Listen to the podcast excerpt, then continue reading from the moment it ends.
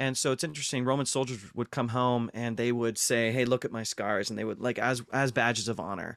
And so I think in some Yeah. ways Paul is doing this. He's saying you're looking at your suffering as um, as a strike against you, uh, as as a blemish on your record uh, because people are rejecting you.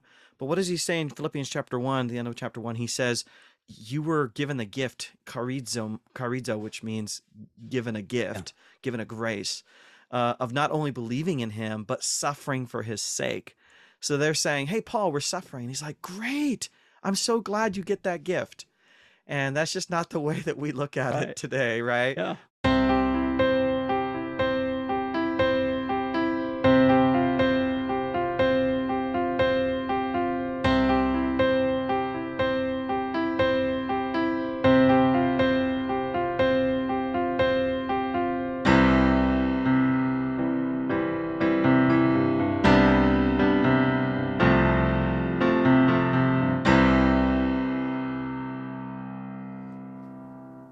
Everyone, welcome to Faith in the Folds, a podcast for ministry, biblical studies, and Christian living. I'm your host, Kevin Burr. Today I sat down with Dr. Nijay Gupta, professor of New Testament at Northern Seminary. Dr. Gupta is known for his work on Christian formation and his work on the life and writings of the Apostle Paul. Dr. Gupta has written commentaries on Philippians, Colossians, 1st and 2nd Thessalonians, and separate works on the concepts of worship and sin in Paul's thought, as well as on the Sermon on the Mount and general New Testament studies. I highly recommend his New Testament commentary guide, which helpfully directs students and other interested persons to navigate the potentially overwhelming mass of commentaries on the New Testament. You can find it on Kindle through Amazon.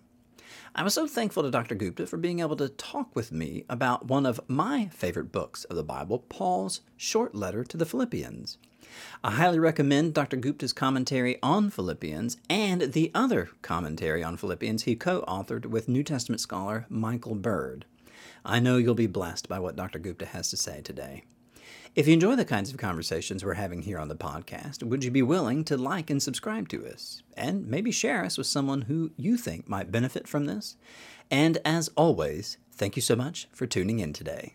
Well, Dr. Gupta, thank you so much, sir, for joining us on the podcast today. I am excited to be able to talk with you about the book of Philippians, one of my favorite books in the New Testament. Appreciate you joining us today, sir. Hi, Kevin. Thanks. It's great to be here talking about one of my favorite texts. Yeah. So, folks in biblical studies will probably be aware of your joint commentary with Michael Bird on Philippians, and you've written another shorter kind of uh, overview and theological approach to Philippians. But for folks outside of biblical studies, folks who don't necessarily have uh, formal training in, uh, in biblical and exegetical studies, help us get to know you a little bit more. How long have you been teaching? What are like? Where are you teaching? What's your dog's name? just, just help, help us kind of get to know you a little bit as we dig into this. Yeah, thanks, Kevin. Um, so uh, I was born and raised in North Central Ohio, so I'm a, I'm a Heartland boy. Okay. Um, and uh, I went to Gordon Conwell for seminary. It's the seminary associated with Billy Graham. Mhm. Uh, and uh, did my PhD at University of Durham. Durham is famous for a couple things when I was there. One is N.T. Wright was the Bishop of Durham. If some of your listeners know N.T. Wright and his work. Um, and if you're not an N.T. Wright fan, then you might be interested in knowing that Durham was a Harry Potter filming site for the first two movies. and so there's even, I hear, cobwebs, fake cobwebs that were put into the cathedral that are still there. Still, Um, yeah, but uh, I studied there for three wonderful years. My wife Amy and I uh, were there. We had our second child there. Uh, and then I've moved around all over the place, uh, you know, as kind of the itinerant, uh, you know, professor looking for work. yeah. Uh, the, not quite panhandling, but uh, but but definitely peripatetic, uh, uh, traveling uh, traveling professor. So I've Yeah. lived all over the place. I lived in Ohio. I lived in Philadelphia. I've lived in Seattle. I've lived in Rochester, New York. Um, Wow. but right now I live in Portland, Oregon, uh, and uh, been here for six, seven uh, years. Um, my wife Amy uh, is uh, in ministry here in Portland. She's a youth pastor Mhm. at our church. Um, I've got three kids uh, 15, uh, 12, and 10, and they're busy with sports and whatnot. Uh, I teach at Northern Seminary, which is kind of a little bit weird because I live in Oregon, but Northern is in Chicagoland. Uh, but uh, in 21st century, it's not that strange to be teaching online over Zoom, like you and I, Kevin, are talking Mhm. right now on Zoom.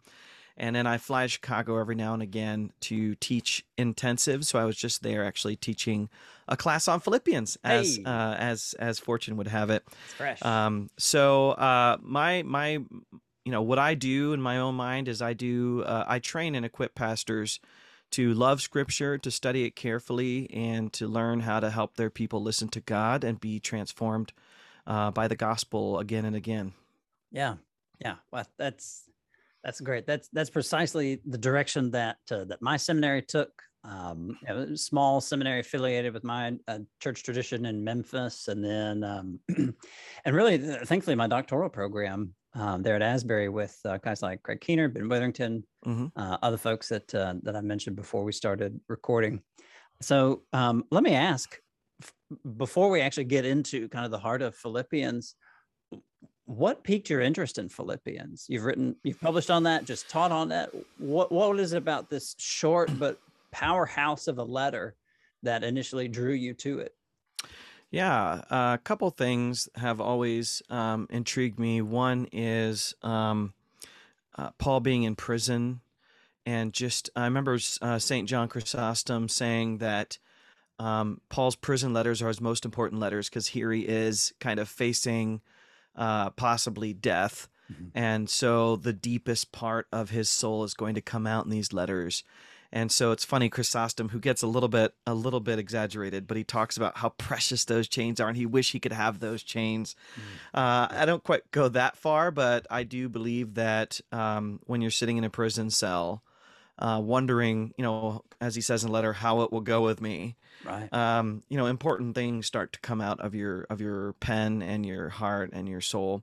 Uh, so I think that happens in that letter. Um, we know another part I love about the letter is, is he's really close with these people. Mhm. Um, he has a really close, intimate relationship. I don't think he had that with all churches that he was connected to, but with this church in particular, um, the Thessalonians as well, he he's, they seem to be his friends. Like he, you know, he had a close relationship with them, Yeah. and um, that that's left an impact on me. Is just kind of seeing, you know, as I I taught a course recently on Philippians, and as I've uh, conversed with my students about this, um, they were kind of surprised to see a more tender-hearted Paul because th- they're used to hearing this image. That doesn't make sense. They're used to to being taught It this image. Yeah. yeah. Yeah. This image of a of a stern, cold, authoritarian, doctrinaire Paul. And part of my ministry, part of what I'm fascinated with in Paul is that more personable, tender side. And then one of my favorite theological topics is cruciformity. You might know the work of Mike Gorman, Mhm. uh, and and uh, I've been hugely influenced by Mike. I'm using the cruciformity as a textbook right now with my fall students, uh, and um, Philippians chapter 2 has the so-called Christ hymn I, t- I talk about as the ode to Jesus Mhm. because I see it as encomiastic which is a great seminary word and we'll talk about that later but I see it as encomiastic meaning it's an it's an homage or, or a tribute uh, to Jesus and his way uh, and I think that's one of the most important passages in scripture to help Mhm. us think about what it means to be a Christian even in the 21st century as we're thinking about power money economics sociology, uh, value, how we put value on people. Uh, so there's so many reasons to love Philippians. I can't get enough of it. Yeah, yeah. I, I mentioned that phrase "ode to Jesus" uh, the other day when I was talking about. Um, I think I was teaching a class here at church, and I mentioned that you know this, you know, this the scholar that I like named Nijay Gupta. He describes this as an ode to Jesus, and I think that really makes that makes sense. So, Yeah. our folks here, at least, have heard you. And I you cited go. you. I think I think the other day, right? I asked you like, how do you pronounce your name? Is it Nijay or Nijay? because I was doing something for a group of missionaries from our church tradition who uh, are mainly uh, centered in Asia. There's an Asian missions forum, and I wanted to quote some things from yours. So obviously, I've appreciated your Philippian stuff, and so this is this is a real treat for me. Thanks, Kevin. Um, all right, so let's get into uh, some of the more the critical issues here. Philippians is, uh, I mean, we rightly call it a letter, but help us kind of understand sort of what does that mean and, and how does that work and and if it's a letter then what does uh, what does it tell us about how we should interpret this and, and read this Well, you know, uh, it's really um, something we can identify with uh, is um, ancient people believe that being together was better than sending a letter. Mhm. Um, generally speaking, if you're really upset at somebody, you would just send a letter. But generally speaking, it's better to be together. And actually, I think Third John talks about this briefly. But um, uh, and Paul would have believed that. Uh, he talks about uh, wanting to see uh, the Philippians. He talks about in Philemon wanting to see Philemon. He talks about in the Romans wa- wanting to go there to Rome. So he wants to be with his people. We understand that because right now, you know, we're saying we can't have an in-person conference with 8,000 people. Uh, so let's do it on Zoom or something. But then we say, wouldn't it be nice to be together? So we understand that. So we have to understand letters are in some ways a substitute for um, intimacy, being together, being in the same room, talking face to face, having a kind of living voice. Um, but Paul, uh, so Paul's letter writing ministry is a kind of concession. Uh, in most cases, he would love to be in the room with people. Um, but it's very interesting. I got this from a scholar named Eugene Boring. He says that uh, Paul's letter writing is an innovation in the sense that he is combining a kind of essay sermon with the genre of personal letter. Okay. Uh, and this is fascinating because even though people had sometimes done kind of uh, correspondences like Seneca like to do kind of professional correspondences with people, that was more of the academic level. And here Paul is writing to commoners Yeah. and and he's infusing really personal letters with lots of detailed argumentation, writing these really really long letters like Romans or First Corinthians. Uh, and it, we don't take that as strange because we've had the Bible for two thousand years. Right. But I, I like to communicate to students that the average ancient letter is about half a page. So something So like the size of Philemon, right? Or Third Yeah. John. Yeah, Philemon would be really good. Even shorter than Philemon, it's more Yeah. to the point. Like, send me an extra pair of shoes. Uh, you know, Bonnie loves Yeah. you from here, and. I hope you're doing well. The gods bless you. The end. Yeah. Because this costs money. A lot of people weren't literate. Uh, you know, that that sort of thing. So, uh, for Paul to write these really really long letters, um, I think is a really interesting blend of teaching, which can be very impersonal or professional, and personal letter, which is very intimate. Mhm. You know, he's saying very personal things in the letter. He's referencing the people around him, like Timothy or Silas. Uh, he's referencing people there, like he does at the end of many of his letters. And so, um, when we're reading these letters, we have to keep in mind number one, uh, this is an extension of his apostolic ministry. I don't think he thought of his day job as letter writer, right? We we Mhm. talk about Paul's a theologian. I don't think he thought about it. He, he was an apostle. Um, so this is a, a, a, a- a resource or a tool of his apostolic ministry. Number two, it's um, it's a situational specific correspondence. Yeah.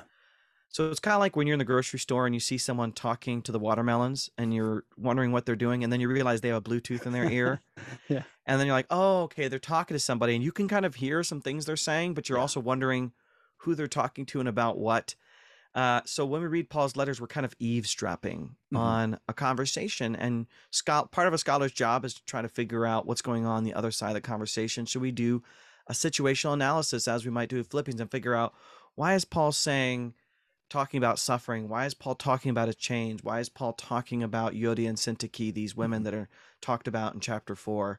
Why does Paul talk about beware of the dogs? I mean, there's just a, a whole host of conversations and questions we have about the situation. The better we can understand the situation, Kevin, the better we can uh, get to the heart of the text. Unfortunately, in some situations, I'm doing work on Philemon right now. We just don't know what the Oh, yeah. situation is. It's Yeah. really frustrating. Philippians, we have a few tent poles which help us. Yeah. I like tent poles. That, that's good. a little nod to uh, Paul the tent maker there. I like there you go. Yeah. There you go. Yeah. So we've we've got a, a letter here, right? Where Paul is not sitting down and thinking, okay, you know, two thousand years from now, folks are still going to be needing to read this, and um, I'm just going to pen out these thoughts and dash it away off to uh, off to this church here. He's actually responding to real felt needs there in the city, in the churches. Um, but we're kind of at a loss to some degree trying to figure out what exactly is going on here um, i would i would think that that might should temper some of our dogmatism for saying, well, you know, absolutely, Paul meant this, this, and this, and we can know that for sure because it says right here, it's like, well, we are missing a lot, but that doesn't mean that we can't know some things about Paul's letters. You mentioned the importance of suffering, mm-hmm. uh, which kind of runs through uh, not just Philippians, but also Second Corinthians. At the time of recording, the day earlier, I had recorded this uh, for the series, the episode on Second Corinthians with Fred Long, mm-hmm. uh, professor of mine at Asbury. We had a great conversation about how Paul handles suffering. Suffering is a big deal in Philippians. Can we talk about that as one of these major themes? What is it about suffering that that Paul feels like he needs to mention or explain or or kind of help them work through there? Well, you have to understand that in the ancient world, um, the highest uh, priority for most people was honor. Mm-hmm. And honor was this kind of status oriented perspective about how other people perceive you. Um, so could, could you call it something like reputation? Reputation, status, okay. uh, honor, uh, and and it mattered. You know, um, how much money you had, what what you looked like, um, where you lived. You know, we can kind of understand this with like sure. postcode envy and things like that but you know when you think you know just watching the emmys or you know stuff on tv like you think about people really concerned about how the news is going to portray them. Well mm-hmm. this was really important to people from the top of society to the bottom in terms of kind of rising in the ranks of status. And uh, so you take a city like philippi which uh, is a pretty pretty prominent city in the ancient world. It was a roman colony doesn't mean everybody was a Roman citizen, but it, it was a city that had a lot of um, uh, big business, high society, a lot of politics going on there. Mm. So people were, you know, there's one scholar named Joseph Hellerman who, who, talks about how there's evidence that the city was very status conscious. Okay. And in that kind of environment, suffering is a no no. You want to look like you have it all together. Hmm. You want to look like you're on the highway to success and fame and power. And so they have this thing in the ancient world, in the Roman world, called the cursus honorum, which is the kind of route to success, the route to to higher honors. Yeah. Kind of the highway to, to honor. We might talk about it mm-hmm. today as something like climbing the corporate ladder. Totally. Yeah. yeah. And and so this was a thing in high society, but even in kind of what we think of as lower society, uh, they had versions of this as well. Mm-hmm. And so your goal uh, day by day was to climb the ranks. And then here's what happens: Paul comes, he preaches the gospel, and then these these people that become believers accept the gospel, thinking my life's going to change. I'm going to have you know all these good things that that Paul promised. And then what happens? Paul lands in jail, and the Philippians are starting to get persecuted, pushed around by their neighbors. Um, there's a scholar named Peter Oakes, and he's written a really important uh, dissertation on this. I don't imagine that your listeners are going to go out and read it, although it's very readable. But he actually does these um, historical fiction scenarios of what people might look like in the church. Okay. So he has two people. One is a more elite, high society person named Penelope, and one is a more kind of, as we would think, a blue collar person named Jason. And J and he and so this is fiction, but he imagines Jason is like, uh, let's say, like a baker okay. uh, and and uh, works with a bunch of people in town in terms of delivering bread for their company or their restaurant. And now all of a sudden they find out that Jason follows this weird deity, uh, and so they stop doing business with him, and he kind of ha- goes poor. Yeah. He's living kind of uh, on very little, and he has to take up day labor. So when we talk about persecution, we're not talking about people calling you names on social media, even though that can be really uh, that, hurtful. That happened to me literally yesterday. no, yeah, well, that's you know that's a different kind of persecution. Yeah. yeah. But we're talking about real, real life money, uh, income, you know, relationships. I mean, uh, and so when we're talking about the Philippians experiencing suffering, this is a major blow to their desire to gain status, which was yeah. not just a personal thing, but it also meant uh, connections to uh, economic opportunities, connections to business, connections to marriage. I mean, all kinds of stuff was was wrapped up in that. And then here the Philippians are, and they've wondered, have we bet on the wrong horse? Mm-hmm. Did we buy a gospel only to find out it was bad news? So, in many ways, this letter is Paul teaching a different way to look at reality, a different way to look at the world, a different way to look at what God is up to, a different way to look at status and value. Chapter three talks a lot about value and worth. Um, rubbish, you know, everything I used to value Yeah. now I consider rubbish.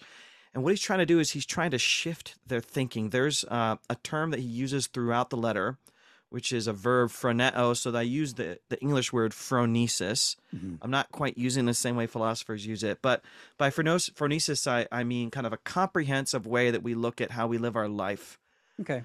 uh, kind of worldview kind of stuff. Yeah. Okay. Uh, and Paul wants to shift their phronesis so they're thinking with and like Jesus. Yeah. Yeah.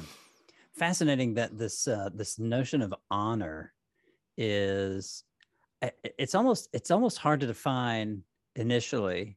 But I had a professor of mine in seminary talk about it in, in an academic sense, and then he actually had some uh, some students come up to him later and say, "Well, actually, you know, I'm from I'm from this neighborhood, I'm from this zip code, and in my minority subculture, I we understand honor in a way that um, that I think would really supplement what you've taught us from the ancient world. Um, w- one example, I, I don't I don't know if you're a movie guy, but The Godfather, Mm-hmm. what like uh, there's honor. There's, Totally. Yeah. you know not not in a christian sense right but there's there's you know real uh, benefits to the honor and reputation that one has in the family and therefore in the community and things like that. And so you can kind of begin to see that in some ways i wonder maybe this is another conversation for another time but it, I, wonder if majority american culture is gradually shifting towards kind of an honor shame culture and, and maybe social media is facilitating some of that. Uh, not not necessarily entirely relevant for what we're doing today but still i think folks are beginning to kind of get a sense of this honor And go well, ahead, we go ahead. get it. I mean, you think about a company, you know, an upstart company. Um, you know, they're going to live and die by their reputation. I mean, if if they get a lot of good ratings and reviews and things like that, like it makes a big difference. How is a new company going to make its way in the world uh, if they don't have like a major celebrity endorsement? They're going to do it based on just public opinion. I mean, you know, or think about a recall of a of a of a governor, like in California. I mean, the reputation, honor, you know, all this affects people's voting, affects. So we, we have our own uh, way of looking at this. Yeah, yeah, that makes sense. So Paul is kind of helping them see, helping them, like you said, sort of reshape their worldview. Mhm. Suffering in and of itself is not n- not dishonorable as they might think, right? Yeah, yeah, Suffering in this way of participating in Christ's suffering is actually the most honorable thing they can do. Is that is that fair to to to describe it like this, or Paul saying really encouraging them to participate in Christ's suffering? Well, this is where the kind of transformation of their imagination or their of their worldview really matters because even in our day now, um, we have uh, noble forms of suffering. If you go and you sit in a tree that's about to be cut down for 10 days to prevent it from getting, you know, chopped down, that's noble suffering, right? You're going to, you know, you know, eat granola bars and, you know, get a 10 minute potty break every day or whatever. You Like- live in Portland, right? I do, yeah. Uh, so we we understand the concept of kind of noble suffering, and they Sure. did in the ancient world as well. So I'm going to teach you just a little tool. You probably know this, but your listeners might not. But a little a little uh, uh, discussion in, in academics, uh, New Testament academics, called physiognomy. Physiognomy is the idea that the way your body looks says something about who you are internally. Interesting. And whether we Yeah. agree with that or not, this was common in the ancient world. So, for example, statues of Caesar, they would make him a little bit taller, and they would get rid of any blemishes on his face or whatever. You know, they they uh, because they didn't want people to think that if he has blemishes, Yeah. that this must mean he's a less worthy person. They didn't do much for his hairline, I'll tell you that. No, that they had different views of hairstyles and things, but uh, but what's interesting from what we learn about, uh, for example, scars, is that scars on the front of your body were uh, honorable, especially for soldiers, that would make sense. Yeah. uh, because you're fighting, right? Yeah. And scars on the back of your body were dishonorable for two reasons. One is either you were captured and flogged, Mhm. or you were running away. And so it's interesting. Roman soldiers would come home and they would say, "Hey, look at my scars," and they would like as as badges of honor. And so I think in some Yeah. ways Paul is doing this. He's saying you're looking at your suffering as um, as a strike against you, uh, as as a blemish on your record uh, because people are rejecting you. But what does he say in Philippians chapter one, the end of chapter one? He says you were given the gift charizo, charizo which means given a gift, given a grace uh, of not only believing in him but suffering for his sake. So they're saying, "Hey, Paul, we're suffering." He's like, "Great! I'm so glad you get that gift." And that's just not the way that we look at Right. it today, right? Yeah. We have a hard time with that, and we think, "Oh, God, take away all my suffering." Mhm. And uh, God definitely doesn't rejoice in anyone's suffering, but we know what it's like to uh, to stand up for what we care about and are willing to experience difficulties because of that, Yeah. and and even find value in that because you know we've chosen to do what's right. That's where Paul wants to take the Philippians. Yeah. I ha- I have not often prayed this prayer because I haven't been brave enough to pray this prayer very much. But in, in rare moments of clarity, I have prayed that, you know, I or the people around me, that we suffer well, Yeah. that we allow that suffering to be transformative. And Paul, and Paul says this in Philippians chapter four. He says, um, "I've learned the secret." And what's funny, if you and you know Greek, but you know English translations don't always capture this. He doesn't actually say what the secret is. He and, and so I remember one of my one of my colleagues saying, "Doesn't he say contentment?" He doesn't actually say contentment. We fill that in in the English translation. Yeah. Because we think that's what he's talking about, and it may be, but he doesn't actually say what the secret is. He says, "I've learned the secret of how to deal with suffering," and he doesn't have to say it is what it is, but what he means is deal with it. I mean, basically, he's saying your life's going to have ups and downs, and the secret is knowing that. Mhm. Um, and I think there's power in that. There's power in knowing, you know, Paul saying, "My my hope, my joy, my steadiness is not going to uh, be fully determined by staying up here in the echelon of abundance. Uh, I Yeah. need to know low times, you know, are going to come, and uh, and and to just be ready for that and realize that life is a roller coaster like that. And so it's funny. He says, "I've learned the secret." He doesn't actually explain what the secret, what his what his secret recipe is. So that list of uh, like list of rules for best business practices, right? you know, never tell rule number one. There's, I've got two rules for you. Rule number one: never tell everything you know, Yeah, and you just stop right there. Yeah. yeah, All right. So we're talking about suffering. Let's uh, let's transition a little bit to a very particular passage. Uh, this these verses in Philippians 2 Mhm. uh, where Paul s- starts off. Actually, we don't need to start necessarily in verse six. We could start in verse one there. Um, why does Paul give us this ode to Jesus? I, I, I'm almost I almost say ode to joy every time. you know, yeah, right. uh, that uh, this ode to Jesus here. Why does he start it off with a call to unity in the first uh, four or five verses, and then give us this discussion, this beautiful section of uh, a very high Christology? Um, help us kind of work through what Paul is doing here in these verses, if you don't mind. Yeah. Well, um, imagine the zombie apocalypse. So you're in the zombie apocalypse, and you and your friends are in a house trying to survive the zombie apocalypse. I'm going to tell you, tech, I, we're in we're in Texas right now, and um, and I've got a Tennessee flag behind me, so that that's my roots. I think we're going to be ready for the zombie apocalypse. You're going to be ready. Well, okay, then this is a real scenario for you. yeah. so imagine it's zombie apocalypse. You're in the house with 10 of your friends and you're deciding, do we, you know, is this the last stand or do we try to go out and find other people, you know, what, whatever.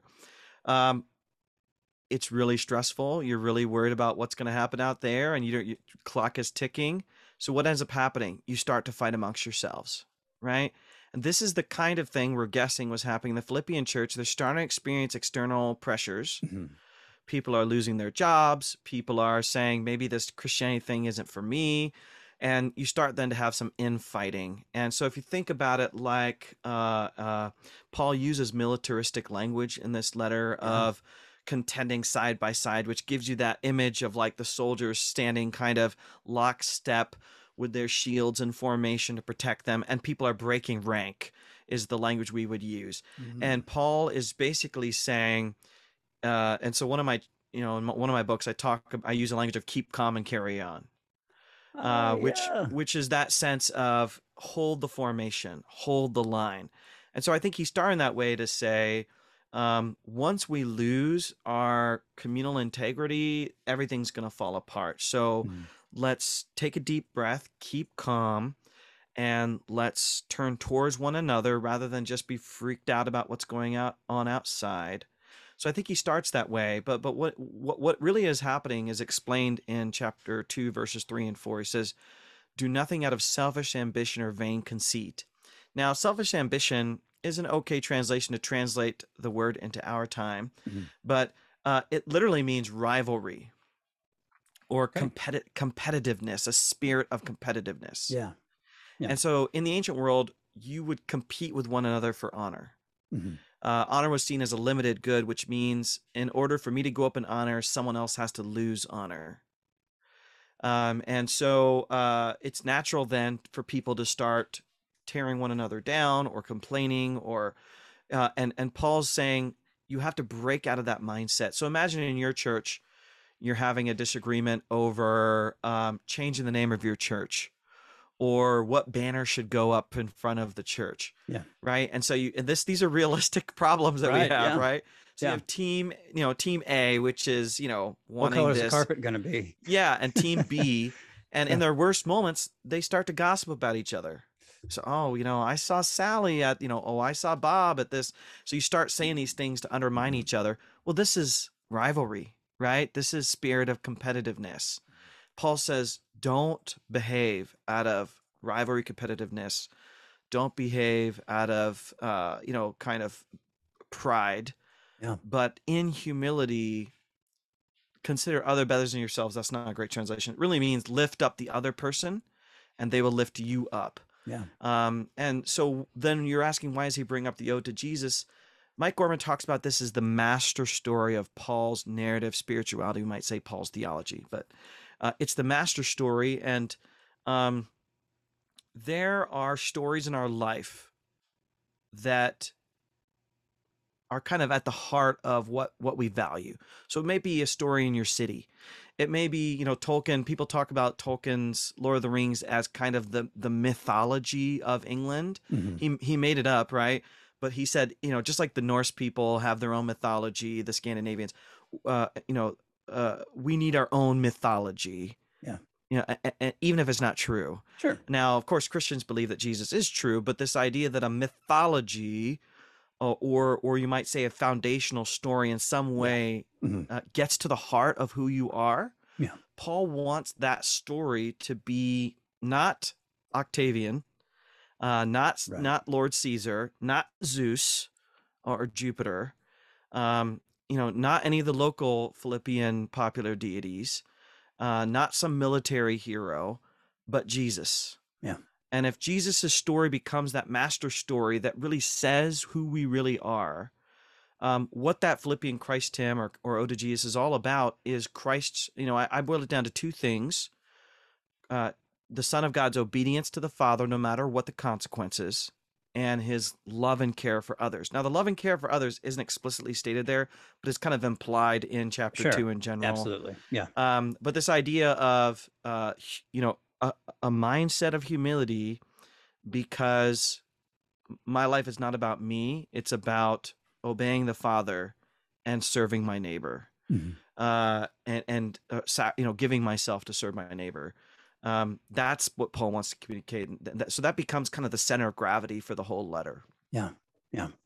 This um as you're walking through that, I you know, just quickly I was kind of reviewing it's like, all right, what are some of the stories that I that really help give me an identity, right? Is, it, is that a is that fair, kind of a fair way to put that? Yeah. Um, Narrative identity. Yeah.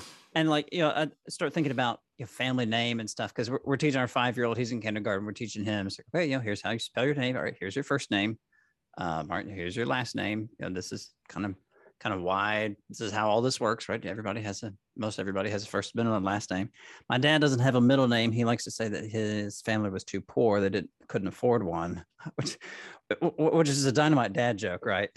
Um, but he, uh, but this this notion of these are the stories that help give me some sense of identity reminded me of some work that I've done in in this in the city of Philippi proper. Um, I, I presented in a couple of smaller venues a paper on God Most High in Acts 16.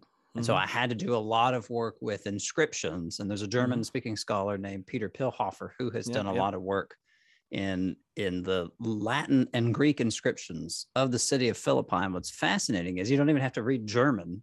You could just read the translations of these inscriptions.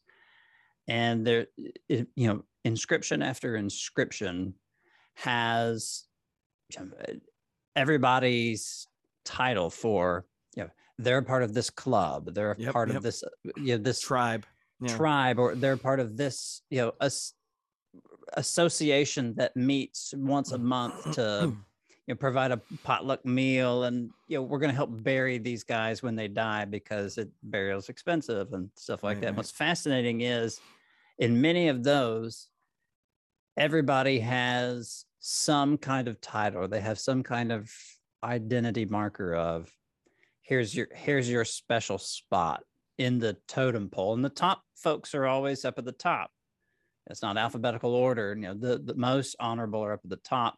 And it's fascinating to see like that's just that's a real world example of mm-hmm. these folks that had some some little identity marker. And paul is driving them it's like you know all of this pales in comparison. Yeah. All of this pales in comparison really driving them towards towards jesus.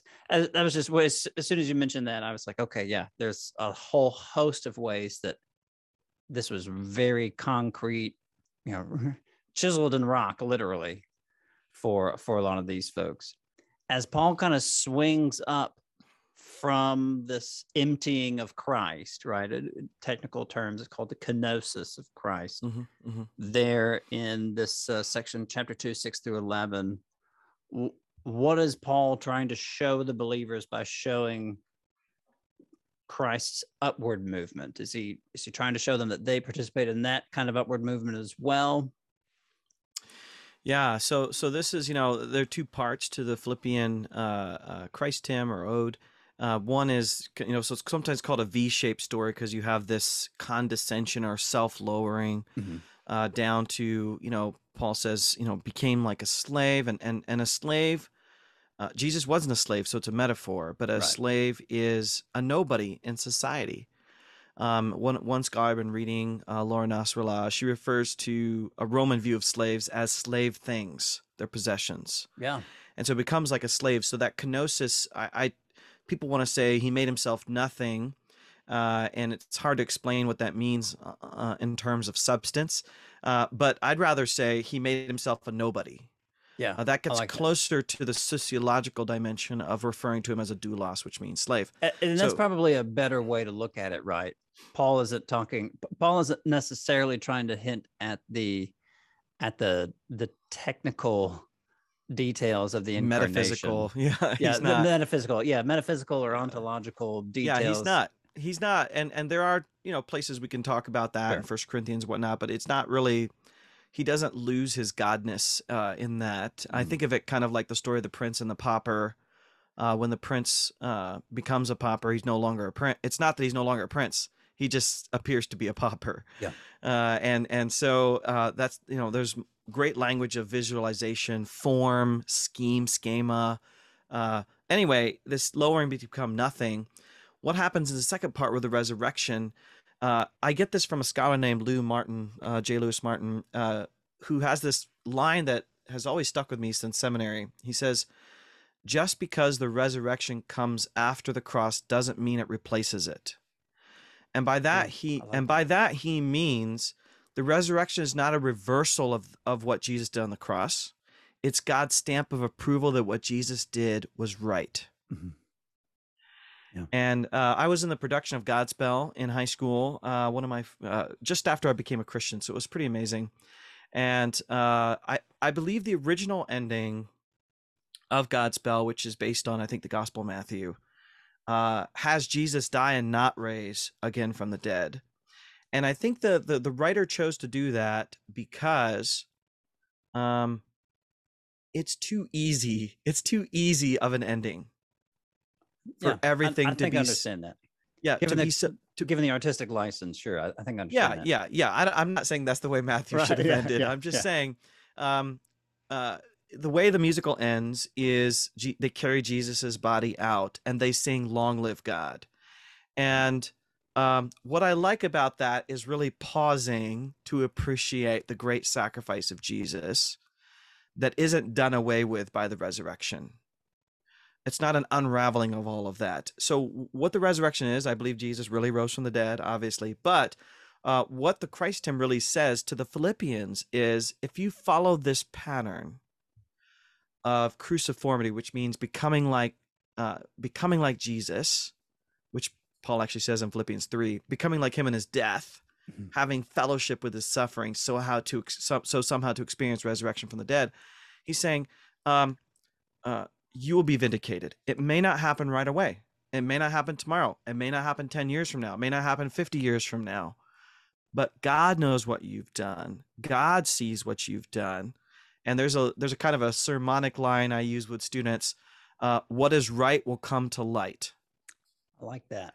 Um, and so when we think about eschatology, which is what God's going to do in the future, and when we think, okay, I'm going through this suffering for the sake of the gospel, I'm uh, I'm giving up things for the sake of the gospel, just like in the gospels, as Jesus says, God will give you back double, you know, what you gave up in this world. Mhm. Um, this is, I think, Paul's way of doing that. He's saying, you're gonna take some gut punches for the gospel.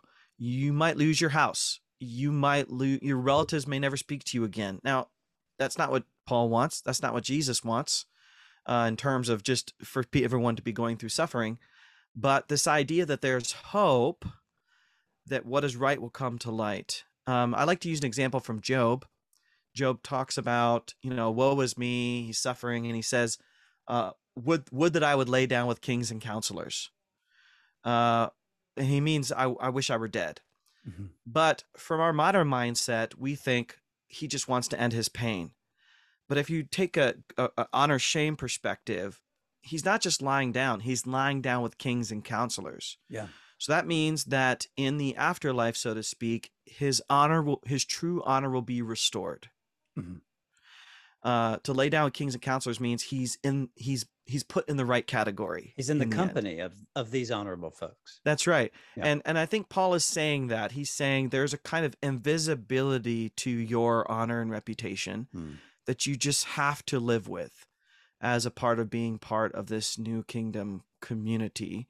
Yeah. And those people that you once upon a time said, I want to get in their good graces. I want access to their clubs. Mhm. I want invitations to their dinner parties. He said, You're not going to get it. But you get invited to Jesus's dinner party. And it's a lot better And it lasts a lot longer. It lasts a lot longer. So it is it is really a changing of the way we look at Yeah. self-worth, value, status. That doesn't mean we're jerks. Some people take this and they say, "Oh, screw the world," or you know, "Be mean to your neighbor in the name of Jesus." That's not what Paul is saying. Yeah. Some people take it that way because they want to have this us versus the world. Mhm. Um, Paul talks in in um in chapter three, I think, in Philippians about uh, uh, uh, gentleness, kindness to everyone. Yeah. Yeah. case, which some one translation says sweet reasonableness. So we need to have a sweet reasonableness. Uh, magnanimity is another translation. Yeah. When we engage with the world, um, all the while knowing too, though, that if they say no to us, it's not the end of the world. I think Yeah. that's what he's saying in the second part of that ode. Yeah. Some people are are not persecuted because they're Christians. They're just persecuted because they're jerks. know? That's that's a sad uh, reality, but it's Unfortunate true. reality. Uh, one more comment on on that, and then uh, let's move to um, some things in in chapter four, if you don't mind. Um, I I I'm confident that I was not the first person to come up with this, but I came up with I saw these connections independently, and I want to see if, if if this at least makes sense, or maybe is a a fair way to kind of present these things. I, I can't help but wonder if Paul is reflecting on his time in the city of Philippi, which we read about a pretty short account of in Acts chapter 16. Mm. And Paul is noticing that you know as he's uh, as he's preaching as he exercises the you know the python spirit from this enslaved uh, young girl there and uh, the crowd attacks them and um, they end up getting put in jail only later for paul to be vindicated not just by the jailer but also by the essentially the mayor of the town. Yeah i can't help but wonder if paul maybe sees himself mirroring to a smaller degree what he presents Jesus doing in chapter 2 Philippians 2 verses 6 through 11 is, is that is that a fair comparison to say that these two things could kind of map on to each other at least to some degree?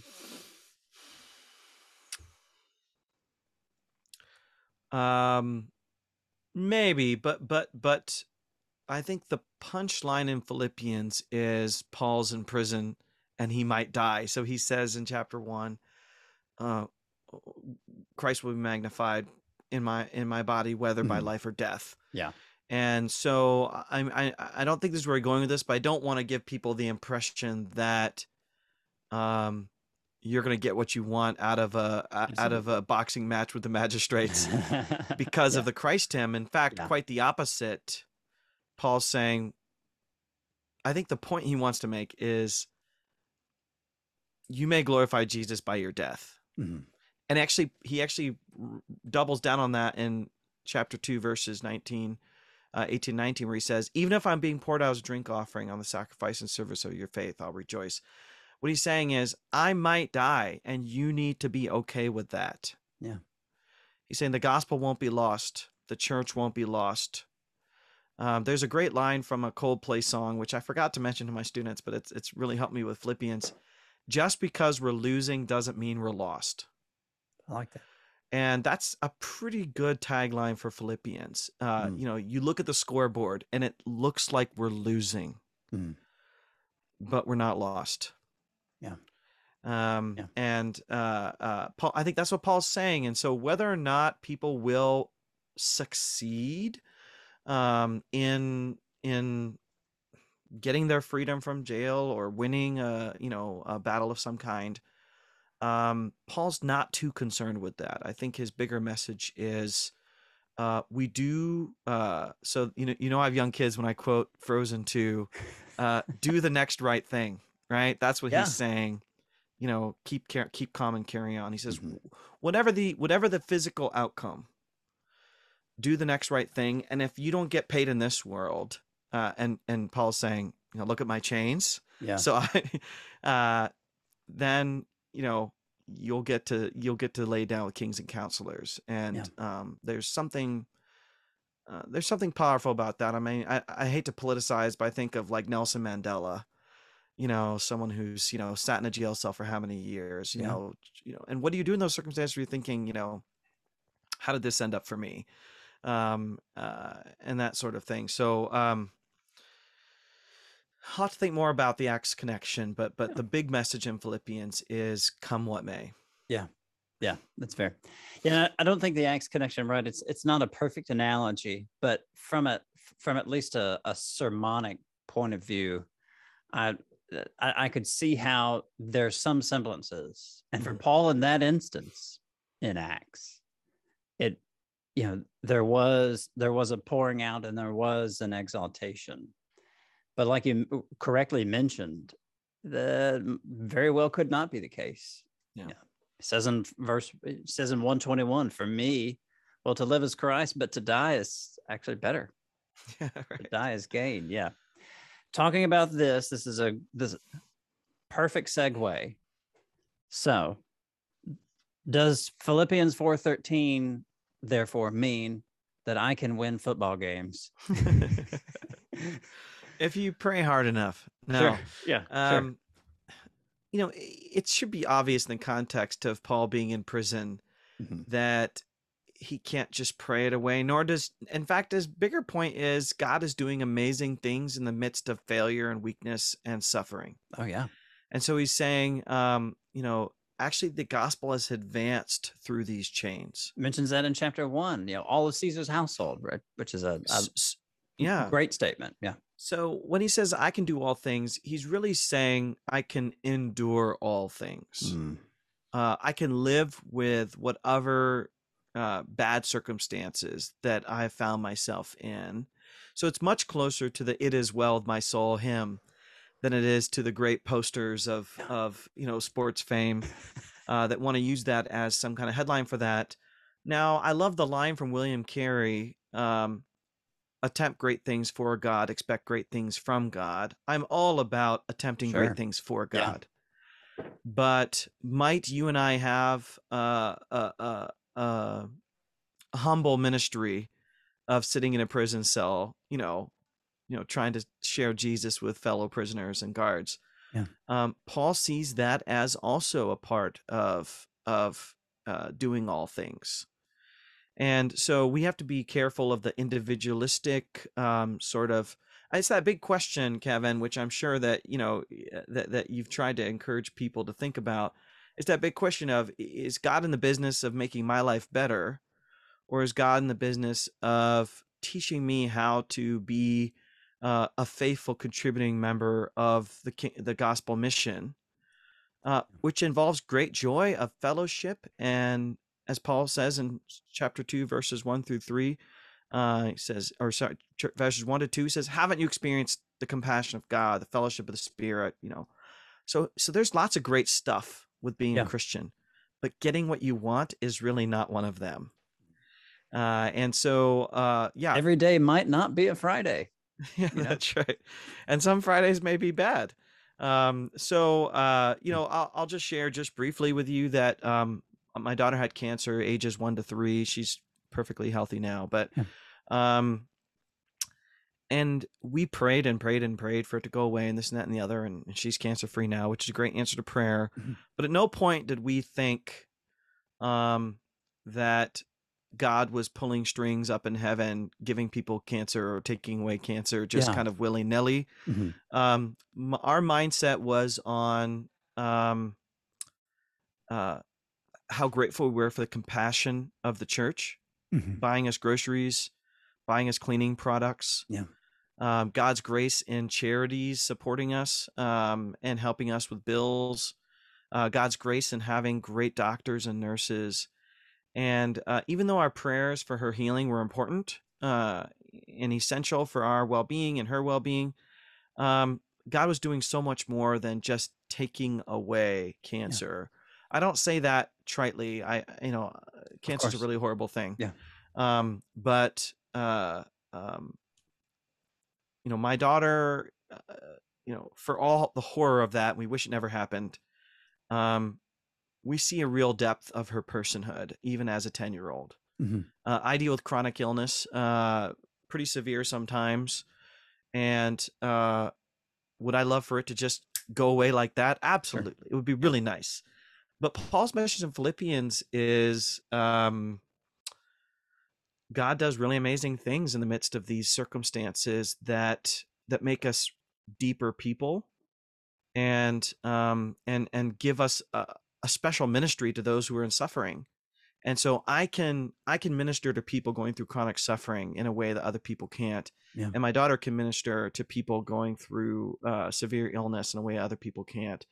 And so um, when I think about Philippians three or four and what you're talking about, um, it's sad to me that people might use that to to to to kind of pray away uh, all their problems Mhm. uh, in the name of some sort of big faith. Uh, I remember C.S. Lewis writing uh, a book called Letters to Malcolm, chiefly on prayer. The funny thing is, I, after only after I read the book did I realize there's no actual Malcolm. It's a fictionalized correspondence between he and his colleague. But they talk about prayer, and his, Malcolm kind of asks him, um, "What does what does Jesus mean?" He says, "If you have faith as you know as small as mustard seed, you can move mountains." He said, do you, "You know, do you have mountain moving faith?" And I remember Lewis says, um, uh, uh, "That's the copping stone, which means that's the summit of faith. Like who can who's sufficient for that?" He says, "I'm still at Thy will be done." Um, and so uh, you know, I, I think about that when Oh, I think yeah. about the verse, "I can do all things." Lewis would say that's the copping stone. That's like you've reached a mountaintop and been able to to experience that. He said, and I say with him, I'm still at thy will be done. Hmm. Yeah. Nijay, as we wrap up this morning, let me ask, what is your favorite or one of your favorite passages from Philippians and, and why? Um, lately, I've been doing a lot of reflecting on what Paul says in uh, chapter four about uh, anxiety. You know, it's it's interesting. He says, you know, do not uh, do not worry, and you Mhm. know, uh, he talks about um, whatever is praiseworthy, whatever is noble. You know, meditate on these things and practice them, and so forth. Um, I, I remember studying this for my commentary, and that that language about whatever is excellent, praiseworthy. I was trying to find different language for that, um, praiseworthy in particular, and I landed when I created my own translation. I landed on the word the spectacular.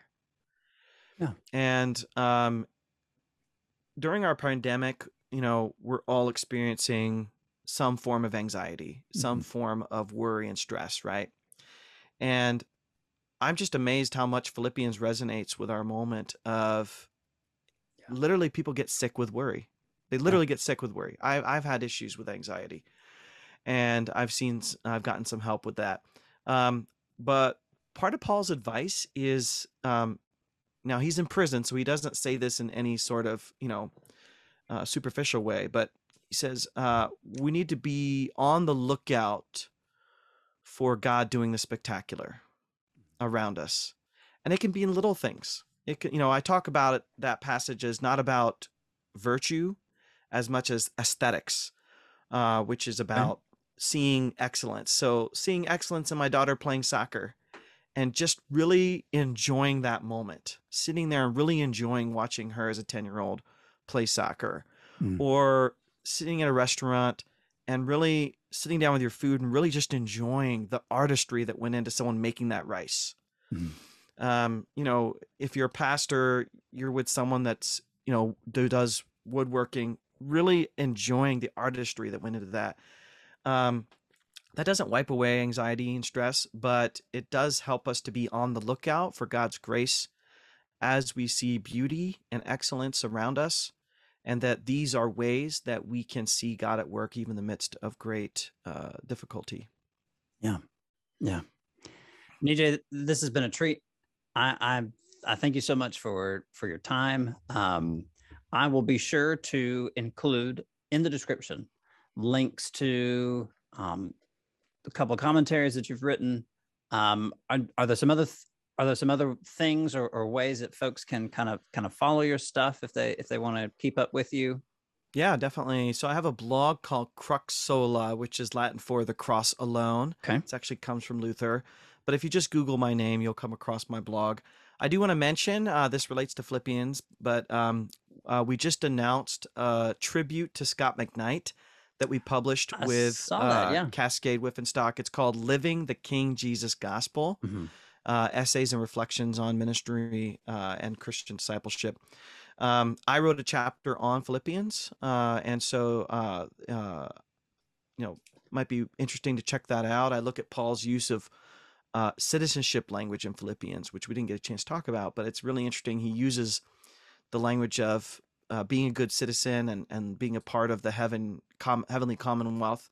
Mhm. And really, pastors don't know what to do with this because you don't want to say pie in the sky kind of stuff. But I, I actually walk through what Paul's talking about. So check out that book. Uh, check out Scot McKnight's stuff. But um, but but this just was announced on Monday, the, the September twentieth. Living the King Jesus Gospel. Yeah. I'm really proud of this book. I'm one of the editors, and uh, we got to surprise Scot with it recently, so it was super fun. Yeah. So you mentioned the date of that. I Mm. I, I said I saw that yesterday on uh, on Facebook. That was actually at the time of recording. That was literally the day before. It's like we're Right. recording on Tuesday, September twenty first. this episode won't debut, I think, until sometime in November. Sure, But sure. then we'll have. Um, it's like that. That's that's pretty neat. As soon as I saw that, I, I, thought to myself, Scot McKnight's not old enough to have a fest festschrift. He's not old enough to have something like this. Don't He- you tell him know, I said he, that. he is he is a person with a lot of energy and a lot of industry.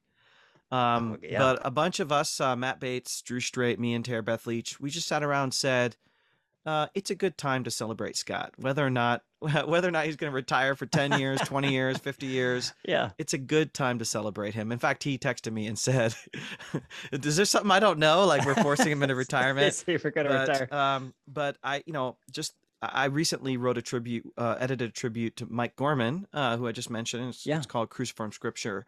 As I was thinking about the people that have shaped my life deeply in terms of discipleship, uh, Scot's Scot's top level uh, the, on that list, and so uh, so I just get a kick out of celebrating people and and making sure other people do too. So check out yeah. that book. All right, Dr. Gupta, thank you so much for your time, sir. Really appreciate you having you on the podcast today. Absolutely, good talking to you, Kevin. Bye bye.